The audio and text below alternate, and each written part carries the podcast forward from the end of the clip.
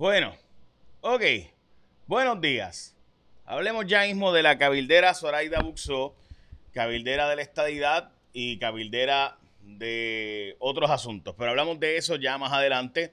Hoy es quince de octubre, viernes quince de octubre de dos mil veintiuno. Y damos noticias con calle de hoy. Espero que hayan descansado rico antes que todo, como todos los días. Bueno, eh, ok, vamos hoy a hablarles de que hoy es el día de un montón de cosas. Así que si usted no sabe de lo que es día hoy, eh, pues es día de las setas, o sea, los mushrooms. Eh, también día de lavarse las manos, el día global de lavarse las manos, el día internacional de eh, la mujer en la zona rural. Y también es el día, hoy, hoy es el día, gente, no mañana, hoy es el día de la esteticista. Así que si tú tienes una esteticista, de esas personas que te hacen todos estos trabajitos tan chulos eh, para, ¿verdad?, mantenerte bien y estar eh, jevo o jeva, pues ya sabes, este, hoy es el día también. Así que hoy es el día de la esteticista también. Bueno, vamos a noticias con calle de hoy. A la gente que está por Instagram, mis excusas, por alguna razón no está saliendo bien. Así que les hablaré de eso más adelante, pero, eh, ok, eh, está saliendo más o menos bien, pero está picado la imagen. So, mis excusas a la gente de Instagram. Bueno, el precio del petróleo subió ochenta y dos dólares. Esto, sin duda, de nuevo, será la noticia más importante en los próximos meses en los medios en Puerto Rico. Eh, obviamente, hoy es la noticia para nosotros aquí porque estamos más adelante que los demás, modestia aparte. Eh, ok, eso es lo primero. Lo segundo, el gas natural está a cinco punto setenta y tres, o sea, ya ven la gráfica como estaba en los dos dólares y ya está por casi los seis de nuevo. Había estado bajando, volvió a subir a cinco setenta y cuatro, básicamente. Las portadas de los periódicos. La Junta desiste de recortar las pensiones. Es la portada del periódico El Nuevo Día. También la puertorriqueña Sofía Irene Lucio, que es la actriz boricua destacada en Broadway. Eh, es bien interesante la historia de ella porque ella es puertorriqueña, o sea, latina, Eh, pero es, eh, su, ¿verdad?, sus facciones son de blanca europea, ¿no? Entonces ella estaba diciendo como que, pues, eh, en su caso se le ha hecho difícil conseguir papeles eh, porque, pues, al ser, le, no es el estereotipo de latina, pues como que, ah, pues no, no parece, no dan los roles de, de, de latina y tampoco los roles de blanca. Eh, una chica bella, con ojos azules, este, blanca, alta, eh, pero pues las facciones no son de la latina, así que cuando están buscando un papel de una latina, pues ella no, no, no tiene ese estereotipo y tampoco el contrario. Me pareció interesante sus declaraciones hoy en El Nuevo Día, eh, Sofía Irene Lucio. Eh, vamos a la portada del Vocero. Eh, preocupa el internato en el Departamento de Educación. Eh, también la portada de Primera Hora. Entre pillos y salideros se van millones por el chorro la, a la Autoridad de Acueductos y todavía no se ha podido resolver ese problema. Hoy a esta hora, gente, tenemos cuatro mil ochocientos sesenta y ocho clientes sin energía eléctrica y no es un problema de energía, de, el de la autoridad, es un problema de Luma. Y esos son los datos, no es mi opinión. Y hoy también el Departamento de Salud anuncia cuatro muertes por COVID sobre ciento diez casos de hospitalización, pero ciertamente la tasa de positividad ha mantenido la baja. Bueno, gente, hoy Elizabeth Robaina tiene información importante del tiempo, se espera un montón de lluvia.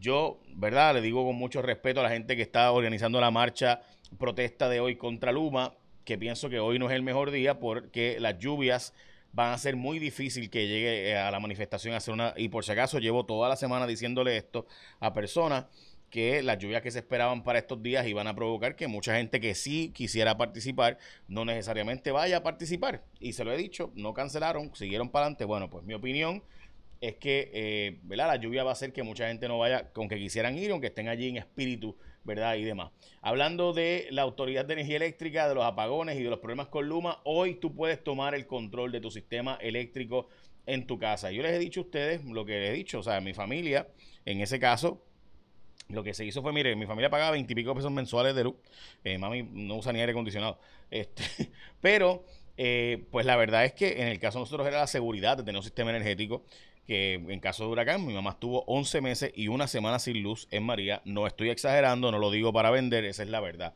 Y por eso, pues, no, hicimos un sistema como el de Windmar Home. Así que, ¿por qué quedarte con lo mismo si sabes que hay una mejor opción? Tome el control de tu energía y sal ganando a la segura con Windmar Home.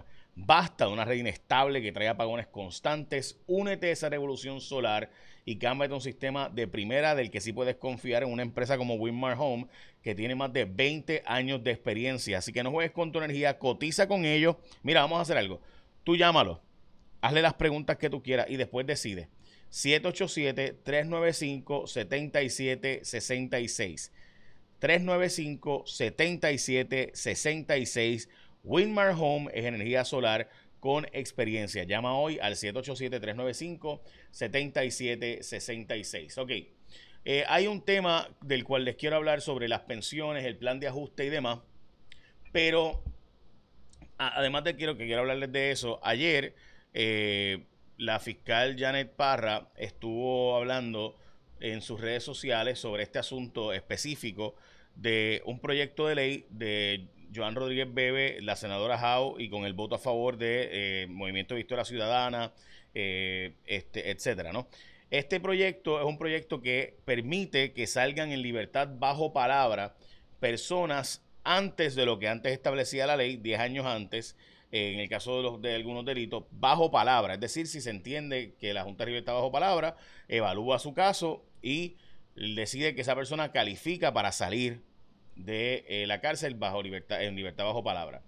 ¿Qué dijo de esto Janet Parra? Dice que hay un problema de impunidad eh, y que hay demasiados beneficios para las personas acusadas sin pensar en las víctimas. Vamos a escucharla.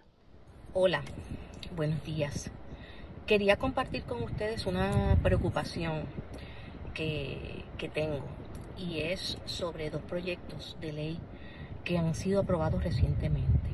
No es que el Estado no es suficiente, que las personas pueden delinquir y no van a tener la pena o el castigo que merece. Eso hace que, ¿verdad?, el delincuente piense que puede seguir delinquiendo porque nunca va a recibir la pena eh, o el castigo por el delito que ha cometido. Así que, ¿cuál es mi, mi preocupación con estos dos eh, proyectos? Que una vez más son proyectos que benefician al convicto o benefician al imputado de delito. Eh, yo no tengo problema, y quiero que de dejar bien claro que para mí es importante que se respeten los derechos de la persona acusada, que haya rehabilitación eh, y que las personas que pasan por el proceso como imputados de delito tengan garantizados todos sus derechos. Mi problema está cuando no se toma en cuenta a las víctimas. Y es que hay una gran diferencia entre la persona que delinque y la víctima.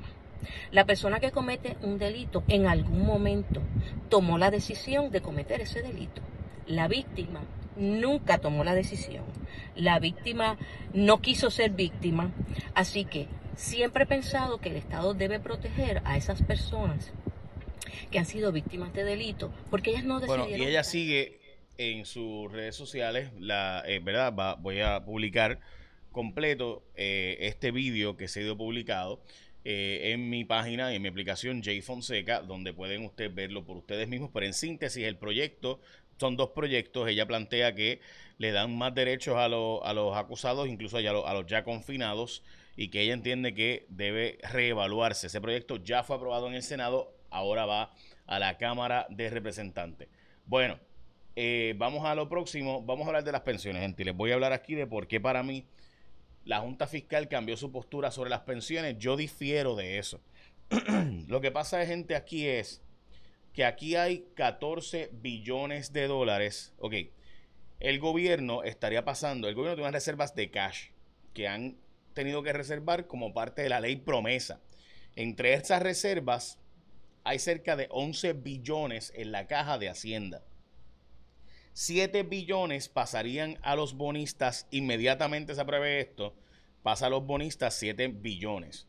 Y otros siete billones que es en casi cash, porque es una deuda nueva emitida al cinco por ciento de interés, lo cual será vendido de inmediato por esos bonistas, son catorce billones básicamente en cash. catorce billones, catorce mil millones de dólares. Y mientras estamos diciendo que se están garantizando el pago de las pensiones, y eso es lo que dice el papel, le vamos a dar adelantado a los bonistas su parte. ¿Qué pasa? Que mañana, si los chavos no dan, pues ya le dimos. O sea, dentro de, Recuerden que a los bonistas le estamos dando adelante un lump sum, o sea, una, una, aquí está la casa, llévatela, es tuya. Si después, o sea, el pozo petrolero ahora es tuyo. Si las reservas que tenemos, que se pagan anualmente en pensiones, de aquí a cinco o diez años no dan, pues entonces veremos a ver si hay que cortar las pensiones. El problema es que ya le dimos los chavos adelante a los bonistas. Y yo no estoy diciendo que el negocio es horrible, que es el peor de lo, todos los mundos. No, es mejor que lo que teníamos. Es mejor que antes de promesa. No hay duda que es mejor. O sea, yo no, no, no vamos a tapar el cielo con la mano. Y no hay duda que el argumento de los bonistas es, oye, pero es que tú has seguido pagando la, las pensiones, básicamente diez billones en los pasados cinco años, y a mí no has pagado nada. Así que mientras a mí no has pagado nada, le has pagado a los pensionados diez billones. Así que caramba, pues ahora suéltame algo para mí. Ese es el argumento de los bonistas. Mi punto es que aquí hay que hacer un estudio y que nuestra legislatura, si fuera más seria en estos procesos, estaría estudiando continuamente cuánto, en cuánto irnos fue que compraron estos bonistas esta deuda. Porque si estos bonistas fueron los originales que compraron a cien dólares, lo que valía cien dólares, pues es una cosa. Distinto es a cuando a precio de quemazón en el dos mil trece empezó aquella venta de quemazón donde los bonistas buitres esperaron a que los bonistas que compraron a cien le vendieran a ellos a quince. Esto es como si tú fueras hoy a Marshall a comprar algo que estuvo antes en cuatrocientos pesos en las tiendas Saks y ahora están en Marshall a cuarenta, y tú dices, oye, ¿por qué te voy a pagar a cuarenta a Marshall si antes yo pagaba cuatrocientos en Saks? Pues lo mismo, igual, o sea, ¿por qué tú ahora le vas a pagar a los bonistas Marshall lo que antes le estabas dispuesto a pagar a Saks, cuatrocientos pesos, y Marshall lo tiene en cuarenta? ¿Por qué el gobierno quiere pagarle ahora trescientos? O sea, si lo... Si, Si tú lo compraste a quince y a veinticinco, que fue lo que compraron gran parte de nuestros acreedores ahora, ¿por qué tú quieres pagarle? ¿Por qué el gobierno le va a pagar a setenta y ocho y a ochenta? ¿Por qué? Por eso mi punto aquí es que mientras hablan de que están protegiendo las pensiones, en la realidad aquí lo que está pasando es una transferencia a beneficio de los bonistas, quienes cogen adelante todo lo de ellos, y si después los chavos no dan para los demás, pues... Ese es mi punto. Y yo creo que es justo dar los siete billones en cash y los otros siete billones montarlos en un plan de desarrollo económico en conjunto, donde bonistas y el gobierno supervisen infraestructura crítica, logrando desarrollo económico para entonces pagar lo que es razonable de deuda mientras garantizamos los servicios esenciales y las pensiones. Si no hacemos eso así, nuestros políticos no van a hacer desarrollo económico, van a fututearse el dinero, gente. Están diciendo que van a sacar a la Junta, y lo cual va a pasar, porque la Junta quiere irse ya, y la condición es, nosotros nos vamos si aprueban el plan de ajuste. Ven lo que eso es lo que está pasando. No, que la ley dice que en cuatro años con presupuestos eh, cuadrados, bla, bla, hay negociaciones en el Congreso para sacar a la Junta. Los republicanos contentos porque le dimos los catorce billones a los bonistas, los demócratas contentos porque van a poder decir que ellos sacaron la Junta de Puerto Rico. Y aquí... el plan a futuro sin desarrollo económico.